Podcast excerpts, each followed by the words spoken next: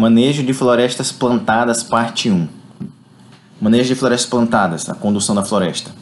Existem dois tipos de manejo de plantadas: o florestamento e o reflorestamento. O florestamento é a implantação de uma floresta em uma área que não era floresta, o que deixou de ser floresta há muito tempo, tipo 100 anos. Agora, o reflorestamento é a implantação de uma nova floresta em uma área que era florestada ou já foi florestada há pouco tempo, tipo menos de 100 anos. A primeira etapa de um manejo de plantadas é o planejamento. Nessa etapa são definidos os objetivos da floresta a ser implantada: produção de celulose, carvão, postes, moirões, móveis. Definido o objetivo, deve-se definir a espécie e os sistemas e tratos silviculturais necessários para alcançar esse objetivo. Sequência geral de etapas a serem seguidas no manejo florestal de florestas plantadas. 1. Um, planejamento e definição de objetivos. 2. Escolha das espécies. 3. Preparo do solo. 4. Seleção de mudas. 5. Definição do espaçamento. 6. Plantio. 7. Tratos silviculturais. 8. Colheita. Quanto ao espaçamento escolhido, a escolha do espaçamento tem como objetivo proporcionar para cada indivíduo o espaço suficiente para se obter o máximo crescimento com a melhor qualidade e menor custo. Além disso, o espaçamento interfere na proteção do solo, a depender do tempo necessário para o fechamento do dossel. Quanto menor espaçamento, mais rápido se forma um dossel e menor o risco de degradação do solo. O melhor espaçamento é aquele que fornece o maior volume do produto em tamanho, forma e qualidade desejáveis. Dessa forma, a escolha do espaçamento adequado depende do conhecimento dos fatores ambientais que afetam o crescimento das árvores. Os espaçamentos mais utilizados no Brasil para o plantio de pinos e eucaliptos são 2 por 2, 2,5 por 2,5, 3 por 1, 3 por 2, 3 por 3. Os fatores a serem analisados na definição do espaçamento são qualidade do sítio, características das espécies, objetivo do manejo, condições do mercado e os métodos de colheita. A qualidade do sítio interfere na sobrevivência, vigor e crescimento das árvores, pois a qualidade do sítio é definida pela disponibilidade de nutrientes, água e luz. Dessa forma, quanto melhor o sítio, mais adensado pode ser o plantio. Espaçamentos mais amplos deverão ser utilizados quando o objetivo é produzir, produzir madeira para serraria e laminação em rotações curtas, sem a realização de desbastes, pois resultarão em árvores de maiores dimensões, com redução dos custos de colheita. Já para o caso de produção conjunta de madeira, de processo e serraria, espaçamentos menores podem ser vantajosos, desde que haja mercado para madeira retirada nos desbastes, pois a realização destes envolve um alto custo de transporte. Então, espaçamentos pequenos ou alta densidade de plantio resultam em intensa competição por água, luz e nutrientes e tornam necessárias realizações de desbaste. Espaçamentos maiores favorecem o desenvolvimento inicial da árvore e, consequentemente, sua produção inicial, pois a competição acontece um pouco mais tarde. As árvores tendem a apresentar excessiva ramificação e presença de muitos nós, que são fatores limitantes à produção de madeira de maior valor agregado. De forma geral, as principais características dos regimes de manejo que empregam espaçamentos mais amplos ou mais densos são as seguintes: espaçamentos mais amplos. Têm um enfoque para a produção de toras de grandes dimensões, maior crescimento em diâmetro das árvores devido ao maior espaço vital. A altura das árvores geralmente não é afetada, ou seja, não há maior crescimento em altura devido à menor densidade tendência de alteração na forma das árvores, implicando em maior conicidade, maior quantidade de galhos, menor produção total, maiores custos de manejo devido à necessidade de realização de desbastes. Espaçamentos mais amplos são adequados para os regimes multiproduct ou para uso múltiplos, geralmente adotados pelas empresas que enfocam o processamento mecânico da madeira. Agora, os espaçamentos mais densos as dimensões não importam, por conseguinte, não há enfoque para a produção de toras de grandes dimensões. Menor crescimento em diâmetro das árvores individualmente. A altura das árvores geralmente não é afetada, ou seja, não, não há menor crescimento em altura devido à maior densidade. Tendência de alteração na forma das árvores, implicando em menor conicidade. Menor quantidade de galhos, maior produção total, permite uma melhor seleção de árvores devido ao maior número de árvores por unidade de área dificulta o crescimento da vegetação competitiva, diminui o impacto da mortalidade inicial, permite obter produções intermediárias. Espaçamentos adequados para o enfoque é produção de maior quantidade de biomassa ou volume por unidade diária, né? o regime pulpwood. Processo, como para fábricas de celulose e papel, chapas reconstituídas e energia. Quanto à espécie, devem ser analisadas a dinâmica de crescimento e a produção de ramos e galhos. Se a espécie tiver rápido crescimento juvenil, devem ser utilizados espaçamentos maiores. Se a espécie tiver a tendência de produção de galhos e ramos, deve-se utilizar espaçamentos menores. Quanto, ao quanto aos objetivos do manejo e as condições do mercado, devem ser analisadas visando o maior retorno financeiro, a depender do produto florestal que deseja obter. Aumenta-se ou diminui-se o espaçamento. Para uma mesma espécie e mesmo sítio, o espaçamento interfere no número de tratos culturais, taxas de crescimento, volume de madeira produzidos, sortimento de madeira, taxa de mortalidade e idade de estagnação do crescimento. Quanto menor o espaçamento, mais rápido é o fechamento do dorsal, reduzindo assim o número de tratos silviculturais. Da mesma forma, menor espaçamento acarreta maior mortalidade de indivíduos devido à falta de competição. O menor espaçamento o menor espaçamento também acarreta em, em, um maior crescimento em altura do povoamento e formação de fustes mais cilíndricos, menor conicidade, Contudo, esse espaçamento diminui o crescimento em diâmetro. O menor espaçamento também produz um, é, uma, rápida estagna, estagnação do crescimento. Quanto maior o espaçamento, os efeitos são contrários: maior necessidade de tratos culturais, menor mortalidade de indivíduos, menor crescimento em altura e maior diâmetro, formação de fustes mais cônicos e estagnação mais lenta. Apesar de aparente vantagem em espaçamentos menores, a decisão sobre qual densidade adotar fica em função do uso pretendido e da análise do mercado, já que as árvores de baixo diâmetro, produzidas em áreas com pequeno espaçamento, possuem pouco valor econômico, enquanto as árvores mais grossas, produzidas em maiores espaçamentos, têm alto valor econômico. Quanto ao arranjo espacial, o espaçamento pode ser regular. Árvores são colocadas em linha reta, onde a distância entre as árvores são exatas e iguais Pode ser quadrado, retangular ou triangular, ou de quadrados sobrepostos. Aqui tem nessas figuras temos exemplo de da um arranjo espacial do, é, das árvores em espaçamento quadrado, né? Elas ficam se forma quadrado, em forma retangular, em formato triangular e em quadrados sobrepostos.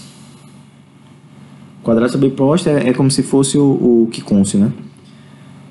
Semi-regular. São definidas linhas, guias para o plantio, mas a distância entre as árvores é definida no olho, no olhômetro. Né? Não tem uma, uma regularidade entre a distância entre as árvores. Irregular. Não é utilizado qualquer tipo de guia. Dificulta, dificulta os tratos culturais, civiculturais e operações de colheita, aplicado comumente em prades e plantios de enriquecimento, né? que são, são plantados aleatoriamente no, no campo. Existem vários sistemas civiculturais que podem ser utilizados de acordo com os diferentes produtos da floresta. O sistema civicultural adotado determina a distribuição das idades das árvores, ou seja, a estrutura do povoamento. Segundo Matthews, 1996, os sistemas civiculturais representam o processo de condução das florestas, exploração e regeneração, dentro dos quais pode-se estabelecer diferentes regimes de manejo, de acordo com cada tipo de produto que se quer obter. Neste sentido, serão abordados dois regimes de regeneração alto-fuste e talhadia, nos quais se aplica o sistema de exploração caracterizados por corte raso e desbastes, onde se pode utilizar de trato cultural caracterizado como desrama.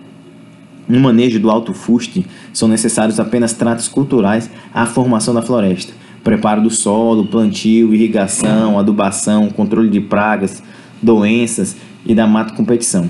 E obtém-se normalmente somente um produto com o corte raso da floresta.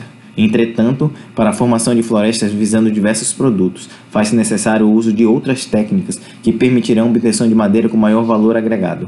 Esse maior valor é obtido com melhorias da qualidade da madeira que depende de três fatores: forma da árvore, dimensões e características físicas.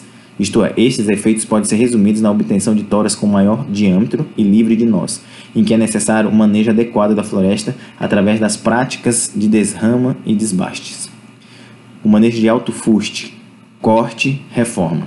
Este regime de manejo prioriza a produção de madeira de menores diâmetros, sendo usado para maximizar a produção por unidade diária. Exemplo, usa-se para a produção de celulose e realiza-se o plantio em espaçamentos 3x2 ou 2x2. Após 2 e 3 anos, realiza-se o desbaste. Após 6 anos, seis anos realiza-se o corte raso. Na segunda rotação é realizado o plantio da, das mudas nas entrelinhas. Empresas altamente tecnificadas fazem isso, né? É um manejo utilizado para obtenção de matéria-prima nas grandes empresas para a produção de celulose, painéis de madeira reconstituída, carvão e energia. Sua característica é de não promover intervenções de desbaste ou desramo na floresta até o corte final, corte raso, variando com a qualidade do sítio e a espécie. Eucalipto em torno de 7 anos e pinos em torno de 14 anos. Neste sistema, após o corte da floresta, realiza-se o replantio, que é a reforma, que normalmente é realizado com a troca de material genético e na entrelinha do plantio antigo. Deve-se manter o resíduo da colheita sobre a linha de tocos do plantio anterior, de modo a facilitar o preparo da entrelinha para o novo plantio. Recomenda-se também a retirada da madeira, deixando a cepa o mais rente possível ao solo. Segundo Esculforo e Maestre, o sistema de alto fusto é compatível para manejos em sítios pouco produtivos e, e não se recomenda o manejo com desbastes, pois as receitas proporcionais pelo acréscimo de madeira advindo com este manejo são menores que os custos dos mesmos. Talhadia. Talhadia, brotação, baixo e médios DAPS, biomassa. Né?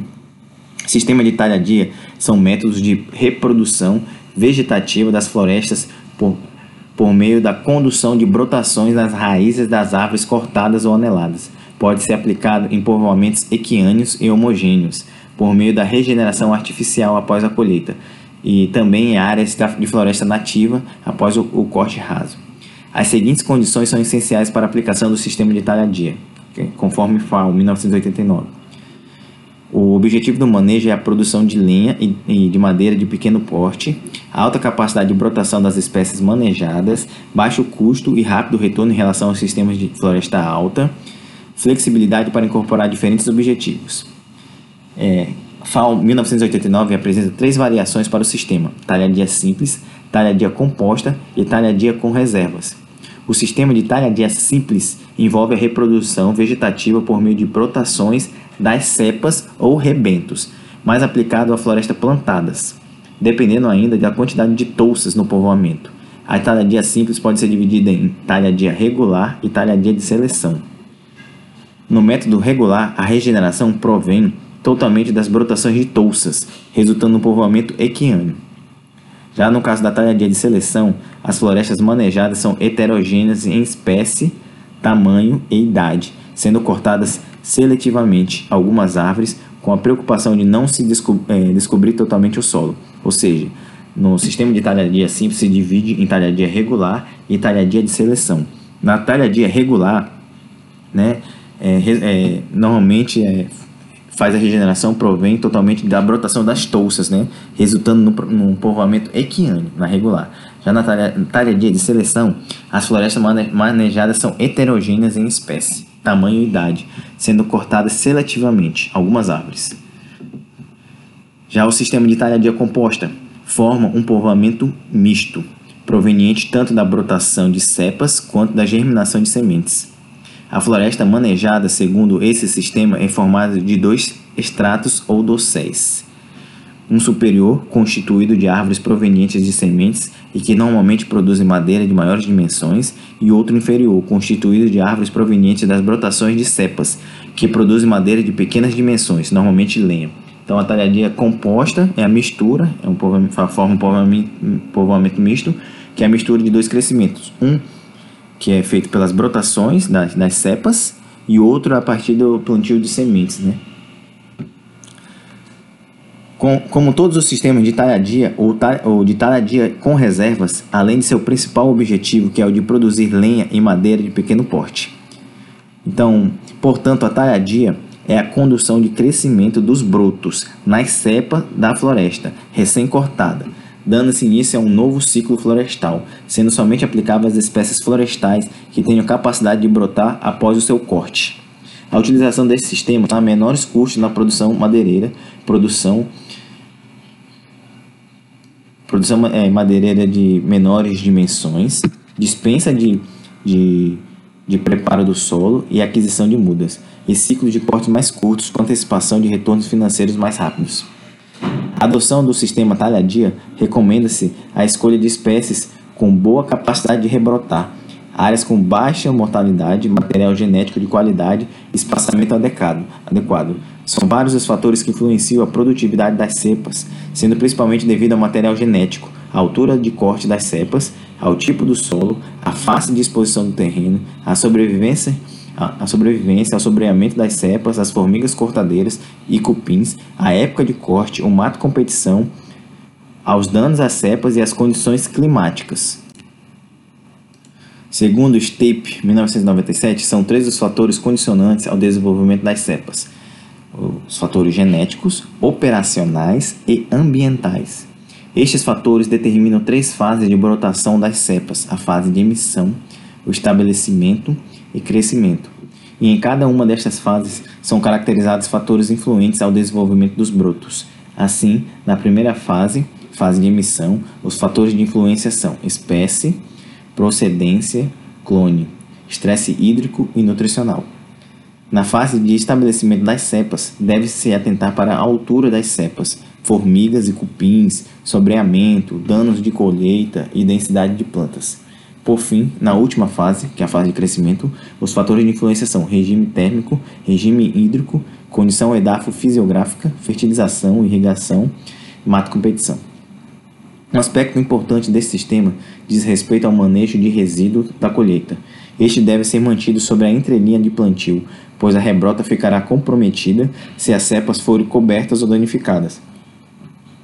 Além disso, a execução da colheita com o maquinário pode causar danos à regeneração das cepas, devido à compactação do solo, que é agravada por não se realizar o preparo do solo, danos ao sistema radicular e danos diretos sobre as cepas. Esses danos se refletem na capacidade de rebrota e desenvolvimento dos novos fustes. Para esse sistema, recomenda-se retirada da madeira, deixando a cepa com, 15, com 10 a 15 centímetros de altura. Para a condução da talhadia, é aconselhável realizar adubação semelhante àquela recomendada no plantio e o combate às formigas cortadeiras. É de suma importância para evitar drástica redução na sobrevivência das cepas. Para a otimização da produção, realiza-se o manejo da brotação, visando a recuperação da população original, que consiste na retirada dos brotos inferiores, deixando um ou duas por cepa, para compensar as falhas. Quando apresentarem aproximadamente 7 a 8 metros de altura, né? Aí os brotos escolhidos devem estar bem inseridos na cepa, ter boa forma e sanidade. A desbrota pode ser realizada de maneira manual ou semi-mecanizada, utilizando-se um, uma moto-roçadeira. O rendimento do sistema semi-mecanizado é cerca de três vezes superior ao sistema manual e com as vantagens de menor desgaste físico do trabalhador, melhor qualidade e maior segurança. Esse sistema permite obter duas ou três rotações sucessivas de um único plantio. A adoção do sistema de talhadia pelas empresas florestais tem sido deixado de lado em função da grande oscilação da produção em segunda rotação. Simões, 1980. Que em geral tem se mostrado menor devido ao aumento do número de falhas, comprometendo o planejamento de abastecimento da fábrica. Ainda assim, a evolução do melhoramento genético permitiu a substituição de materiais menos produtivos por material melhorado, mais produtivo e melhor adaptado às condições do sítio. Após o abate, os seguintes tratamentos silviculturais, segundo FAO 1989, são recomendados para promover e estimular a regeneração das cepas. Rebaixamento de tocos maiores que 15 centímetros, corte de árvores danificadas, assistência às mudas mediante corte de cipós, limpeza, etc. Corte de mudas mal formadas e redução no número de brotos a 2 ou 3 por cepa. Tratamento do solo em áreas abertas e semeadura, a lanço de espécies valiosas rigorosa proteção contra o fogo e pastoreio. Né? Aqui temos o efeito da presença do nó na madeira. Né? O efeito da presença do galho na madeira, aqui temos o, o exemplo na madeira, que a madeira fica danificada, né? o defeito no núcleo nodoso, madeira sem nó. Então, os tratos silviculturais mais comuns são a desrama, poda e o desbaste. A desrama consiste na retirada dos ramos e galhos de uma árvore para gerar um fuste livre de nós e de alto valor comercial, normalmente realizado em povoamentos com objetivos moveleiros. Deve-se tomar cuidado com a intensidade das desramas para não reduzir significativamente a quantidade de folhas das árvores, prejudicando seu desenvolvimento. é uma operação que visa a obtenção de toras sem a presença de nós, melhorando a qualidade e aumentando o valor da madeira. Esta operação é realizada em diferentes momentos na floresta, dependendo do seu potencial produtivo, que, é, a qual também determinará a altura limite de, da desrama. A eliminação dos galhos é uma prática aplicada a florestas que visa a produção de madeira para movelaria, pisos, produção de chapas laminadas, etc. A desrama também pode ocorrer naturalmente, dependendo da espécie utilizada e o espaçamento do povoamento. Porém, o tempo de permanência do galho no fuste implicará na formação do nó, mesmo, mesmo que o galho já esteja morto. Este é o caso do eucalipto. No entanto, o fato é que esta atividade deve ser levada em conta caso se deseje a obtenção de madeiras de qualidade superior, pois mesmo com a morte do galho, por vezes este não cai, sendo englobado pelos anéis de crescimento, deixando uma madeira marcada. O nó, além de provocar perda de qualidade visual, também implica em perda de qualidade nas propriedades mecânicas da madeira. Exemplo: o pinus e eucalipto possuem desrama natural, só que realiza-se a, a desrama enquanto o galho ainda está verde, para evitar a formação de nós e aumentar a qualidade da madeira. Na realização desta atividade, o corte deve ser bem rente ao fuste, pois, ao, ao, pois mesmo que seja cortado o galho a um centímetro do fuste, este um centímetro ficará marcado na madeira, pois a árvore só produzirá madeira livre de nó quando seu crescimento em diâmetro suplantar esta medida. Como a desrama é uma prática que causa diminuição na área foliar da planta, recomenda-se a retirada de até um terço da altura da copa. Se não, se não conduzida de maneira adequada, pode provocar o retardamento do crescimento da planta, além de ser via de acesso à contaminação por patógenos, caso na realização da atividade seja feita feridas. Por isso, recomenda-se o uso de uma serra, não se devendo tentar quebrá-lo ou arrancá-lo. As florestas devem receber a desrama quando o diâmetro do tronco tiver com o tamanho apropriado para a finalidade desejada. Ou seja, inicia-se quando a base do segmento do tronco a ser desramado atingir o diâmetro máximo aceitável para o núcleo nodoso. Não se deve esperar muito tempo para retirar os galhos mortos, pois eles irão transformar-se em sérios defeitos da madeira, pois quando secos pode se desprender da peça. Por se tratar de uma operação cara, em função da quantidade de mão de obra envolvida, a desrama deve ser limitada aos indivíduos que apresentem as melhores características para serraria ou laminação. Na maioria dos casos, realiza-se apenas a desrama das árvores que serão conduzidas até o final do ciclo de corte, correspondendo a aproximadamente 400, 400 árvores por hectare. Ocasionalmente, pode-se desarmar um grande número de árvores antes do primeiro desbaste, pois se trabalha em uma altura, uma altura que é facilmente atingida e a seleção das árvores superior na fase inicial do plantio é complicada. Aí tem uma, uma figura aqui que exemplifica a primeira desrama no plantio de pinos. Então, as toras de maiores diâmetros são obtidas na parte inferior do fuste e é apenas dessa região que deve ser retirado os galhos. A altura máxima da desrama varia de 4 a 8 metros do solo.